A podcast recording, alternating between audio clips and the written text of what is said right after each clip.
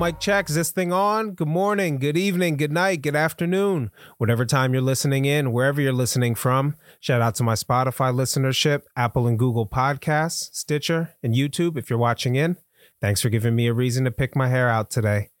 Coming in live from my voice to your phone, headphones, TV, or car stereo. Your attention could have been anywhere, but it's here right now. Take a moment and be present. Recognize that it's now, right now. Whether your right now is working, running, exercising, cleaning, flying, laying down, driving, be grateful we're alive. Failure can be frightening. However, as Winston Churchill reminds us, success is all about going from failure to failure without losing enthusiasm. This is I Will Not Lose podcast, where we set out to prove everything is learned from failure, and we must persevere and recognize it as one step closer to your recognize it as one step closer to success. I'm your host, Tony Ortiz. Let's jump right in. I almost nailed that intro. We'll just leave that in there. But uh, today's we're, we're gonna have fun today. We're gonna have fun today. We're gonna be talking about success versus quality. I'm gonna call this a deep dive into creators' journeys. So this is part encouragement. If you're out there, if you're a creator, I'm telling you, persevere, keep creating especially in the face of uh, likes and all this digital currency that we have nowadays, or even money, the big one. You know, if you're not getting paid what you think you're worth, please do not give up. Uh, you know, we're going to talk about cases where quality content didn't immediately need lead to financial success and what sort of things can influence the payoffs for creators and inventors. So I'll give you a hint it's not all in your control. There's a lot of luck involved with popping off, so to say. But a lot of people get it misunderstood and they see somebody else with more popularity than them and they say, I'm better than that person. You know, I'm objectively better. Why are they getting a shot and I'm not getting a shot? And you hold resentment towards that and that turns to anger. So is it the best gets the money? Is it quality? Let's look at like uh, Betamax versus VHS. Let's look at some examples of quality versus success you probably never even heard of Betamax. Uh, the late 70s, there was a race between that and VHS. And even though Betamax was better picture quality, it you've never heard of it. It just didn't make it. Um, VHS won the format war basically because it had longer recording times. It was less expensive, so more expansive to the market, and it was supported by more manufacturers and movie studios. So if the movie studios are supporting VHS and it's less expensive, which probably tied into why they were supporting it, it's going to pop off. So you'd think, wow, everybody will be going for the great picture quality. Uh, you had something on more of a level playing field with HD DVD versus Blu ray. Uh, that was more recent, maybe 20 years ago, if you want to call that recent but uh, Toshiba had this thing called the HD DVD. It was all like uh, red. The branding was red, and Sony had the Blu-ray, which came in blue discs, and they had their own players. It was an entire shift in the market, and it brought you from VHS quality to full HD, which is still pretty much the standard today. You know, we have 4K, but that's hardly the standard. Um, it's moving there, but I would say both formats had their merits, but Blu ray won because of business strategies and alliances. So it was more of a who you know type of thing. And Warner Brothers decided to exclusively release movies on Blu ray, and the library just couldn't compete. Uh, within a few years, you just can't get HD DVDs anymore. They're not worth much to sell. Um, you get into opinion when you decide whether something is objectively better or not. And don't get me wrong, art is not subjective. Um, your opinion of it might be, but there are definitely objective things that make something good or bad. So it's easy to watch if somebody doesn't hit all those.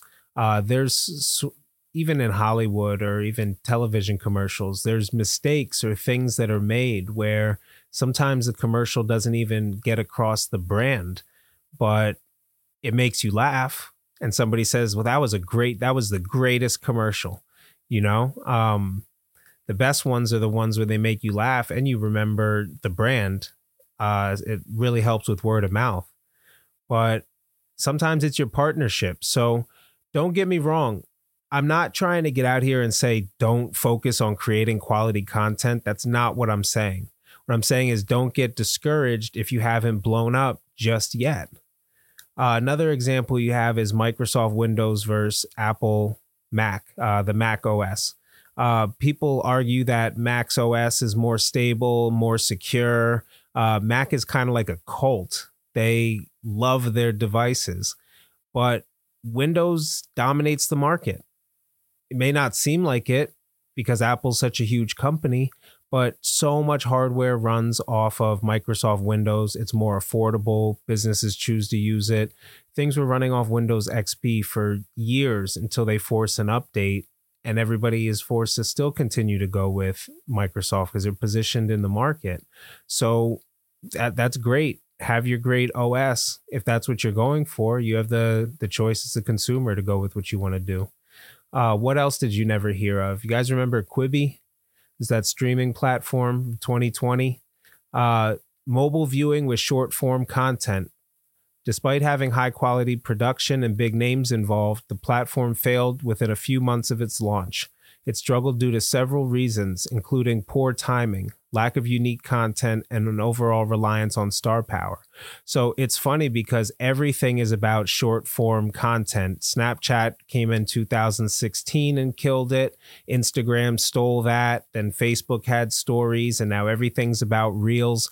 LinkedIn is even doing stories. So it's funny. The idea of short form mobile viewing content was not a bad idea. It was just poor timed. So a little bit of timing, a little bit of luck, but the one that thing you, the one thing you can control is your quality content. So keep putting out dope stuff, man. Popularity in the arts depends on not just uh, your marketability, but there's some examples where it just takes a long time to pop off. Um, if you guys saw Breaking Bad, I was one of the people that heard about it after the fourth season. And what it really was was Netflix uh, with the partnership with Netflix. I think Breaking Bad was exclusively on AMC, American Movie Channel, and all of a sudden it was available to stream. And they had a long break during the writer's strike between the fourth and fifth season, and that allowed people to get caught up. They ended up putting out season five in two parts. It was so popular. They estimate like 102 to 110 percent increase from season four to season five, which suggests that over half the people that are fans of Breaking Bad didn't catch on until the fifth season. So keep creating, keep getting dope. You're only going to get doper, and people are going to look back at your stuff and they're going to say, wow, that was consistently, he, was quality five years ago. How come I never heard of this guy? You know, it's because I'm going to keep saying it. It's not always the greatest music that gets heard that gets put out. Um, if you keep your ear to the local music scene, there's a tons of people that you would think would at least be touring, um, would at least have the popularity to tour independently. But it's amazing. Um, we go through flavors of the month, and there's just so much content out there that it sometimes gets daunting. It sometimes gets hard to say, how am I going to stand out amongst this? But um, who else took a long time to pop? You guys know Van Gogh?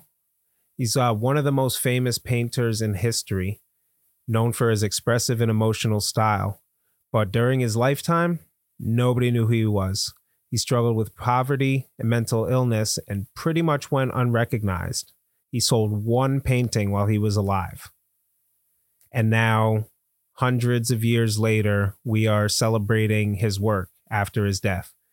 Don't get me wrong, you don't have to die to pop off. This is not telling you that you need to go out and die in order for your music or your art or your content or your podcast to become popular. It just shows that sometimes it takes a long time. God willing, you'll be able to enjoy it and smell your flowers while you're still alive. But a lot of artists, Claude Monet, uh, most of his work wasn't appreciated during his lifetime, but now we refer to his style of art as impressionism and it's taught in schools it's literally one of the founding art styles that you have to learn about through art history classes still to this day but the art community in france was like no rejected so i don't know Sometimes it's about uh, it's not about the recognition. So stop measuring things based off your likes. It'll read through. If you're creating quality content from your heart, it's gonna read through. I don't do this podcast for any sort of notoriety. I think it's great that it's going to connect me to people that I may otherwise not have met, but I'm creating content because it moves people, because people listen, and because it's a great outlet for myself. So I'm going to continue to do it. But overall, the quality does not equate to the impact of your work. You know, you can go back and look at the impact of Tupac and people can argue whether or not he's the greatest rapper whether or not people have come talented since then. People could talk about that with biggie. Um, tupac was in movies. He was an american poet actor and there was uh bad things. He was definitely notorious for things as well but we're not looking at his objective acting. You know, Tupac essentially played himself in a lot of the movies. He wasn't a phenomenal actor that could jump into a period piece or, or I mean, maybe he was and maybe he would have been. The man was in his 20s. He was not old by any means, but it doesn't equate to quality and impact. Um, sometimes your ability to network and promote yourself is what helps is what happens. Um, and you're playing different games. The game of creating quality content is one. Promoting that quality content, it's a common thing that people fall into. It's like they like creating, but they don't want to showcase it or they don't want to, they're, they're afraid of criticism. You know, I'm worried about it too. God, I've been creating for almost 15 years and I'm still scared to post some stuff because I'm worried about what some bum who's never lifted Photoshop in his life is going to think about it. But you know what? That's why we create. Whether you're a comedian or whatever, you're there for criticism. You know, your work is there to be criticized and create uh, conversation. But who else? I mean, there's plenty of people who didn't pop off, but they were consistently making music for a while. Uh, Lizzo, she didn't get popular till Truth Hurts, like right before the pandemic, but she dropped her first album in 2013. Um, it wasn't until, and the thing about Truth Hurts is that was originally released in 2017 and then went uh, viral on TikTok. So it took a while for even the thing that popped to pop. So after that, fast forward, tops the Billboard Hot to Hot 100 uh, years after its original release. It just shows that sometimes it can come from unexpected places. Uh, my man Anderson .Paak, I'm actually playing his song with uh, Cordae two tens on repeat. Like every morning, I just wake up and it sets the vibe. That's my my one for right now. But he's critically acclaimed. He blends funk, R&B, hip hop he dropped his first album in 2012. I probably heard of him after his uh, album Malibu dropped in 2016. If you go and listen to his earlier stuff, or you listen to Malibu, or you listen to his stuff now, he's been consistently dropping with that style for a clean decade now. So, why didn't he blow up five, six, seven years earlier? You know, imagine if he would have stopped during those five, six years and we would have never heard the thing that popped off. He would have just been another great artist that didn't reach mainstream success. But these examples are here to illustrate that the journey to success and recognition can vary greatly. Uh, it might take years of producing quality content before you gain mainstream recognition, um, some people do find success relatively quickly, so we can't ignore those. You have plenty of tools in a digital age to go viral. You look at somebody like Billie Eilish. Um, she essentially had immediate recognition with her and her brother, but the timing and the luck was there. She had a different, innovative, pop like culture with a little bit of electronic and indie and it was home produced. So gaining traction on SoundCloud leaded, led to the mainstream success. So even without traditional marketing and promotion, if you have unique and high quality content, the time has never been more perfect for you to get out there and create and uh, connect with other creators. Don't be afraid of people in your city that are doing the same thing as you. Um, I jumped on Phase One's podcast. I had him on my podcast. We're going to share uh, conversation, and hopefully my followers become his and vice versa. I hope to jump on some other local podcasts soon because it's not just about getting things for myself. It's about promoting and showing that what the effort that other creators are putting in doesn't go unrecognized. It could be a little like, it could be a little share. You have no idea how far that goes. And if you go back and listen, we had this conversation a bit uh, with phase one on the last episode. And you got to be selective, especially if you're known as somebody with great music taste. It's not just free charity shares and likes to say, hey, support. Somebody says, hey, why didn't you ever support me? You know, maybe get to the point where your content is good enough to be picked up by the blogs or your podcast has, you know, that one chance that goes viral. And God willing, your content for the previous six months or year is good enough that people can go back and listen to it and have enough there's no perfect level of content. You know, you can post every day and not gain traction. You can post once every two weeks. And if it's quality content that gains gains um conversation and engagement, the algorithm's going to keep pushing your stuff. So all the more reason why you should create for the love of it and let monetization come. Uh, don't worry about critics. Don't you think that there was Da Vinci uh, don't you think somebody was sitting there watching Da Vinci like build flying helicopters and was like, that guy's not that talented? I mean, I don't know who he thinks he is. Trust me, everybody has haters. Um, well, I'll tell you what. I'm just going to look over my notes, see if there's anything that I missed. Um, then we'll get into announcements. No, create for the love of the craft. Let monetization be a potential outcome. And even if you're great, you're going to face criticism. A couple of announcements. I'm going to be jumping into, I, I want to get back out my shell. One of the things that the podcast allow me to do is be public again. Uh, the previous six months before I launched, I was essentially off of social media.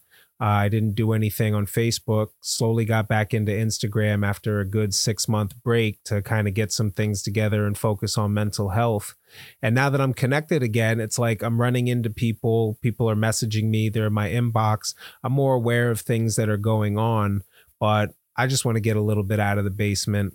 I'm going to be going to Pocono Mountain East in the next couple of weeks, speak to the kids in the sports marketing program so I'm really excited about that. Just waiting on some clearances and uh, approval to come back for that. And then that'll be good to go. I'll be sure to keep you guys in touch and tell you how that's going.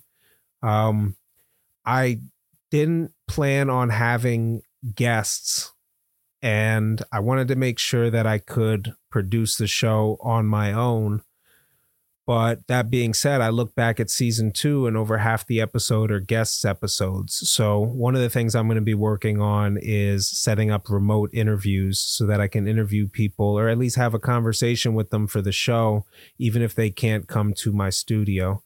So that's coming in time. Uh, stay tuned, man. If you're a new listener, I hope you enjoyed this. Please consider subscribing or just check back in a couple weeks. And if I'm consistent, do me the favor and listen to my content. Other than that, if you have been rocking with me this whole time, we're on episode 29. Whether you got here on episode 20, 10, or you've been rocking since episode zero, I just want to thank you from the bottom of my heart for giving me a reason to create. Um, and if nobody's listening at all, I'm still going to keep doing this because it's pretty damn fun. This has been I Will Not Lose podcast, where we set out to prove that everything is learned from failure and we must persevere and recognize it as one step closer to success. To support the show, visit the website shows.acast.com slash I will not lose. Subscribe on your favorite podcast player. You can share the episode link, leave a comment. Your contribution is appreciated. Thank you for listening. Podcast.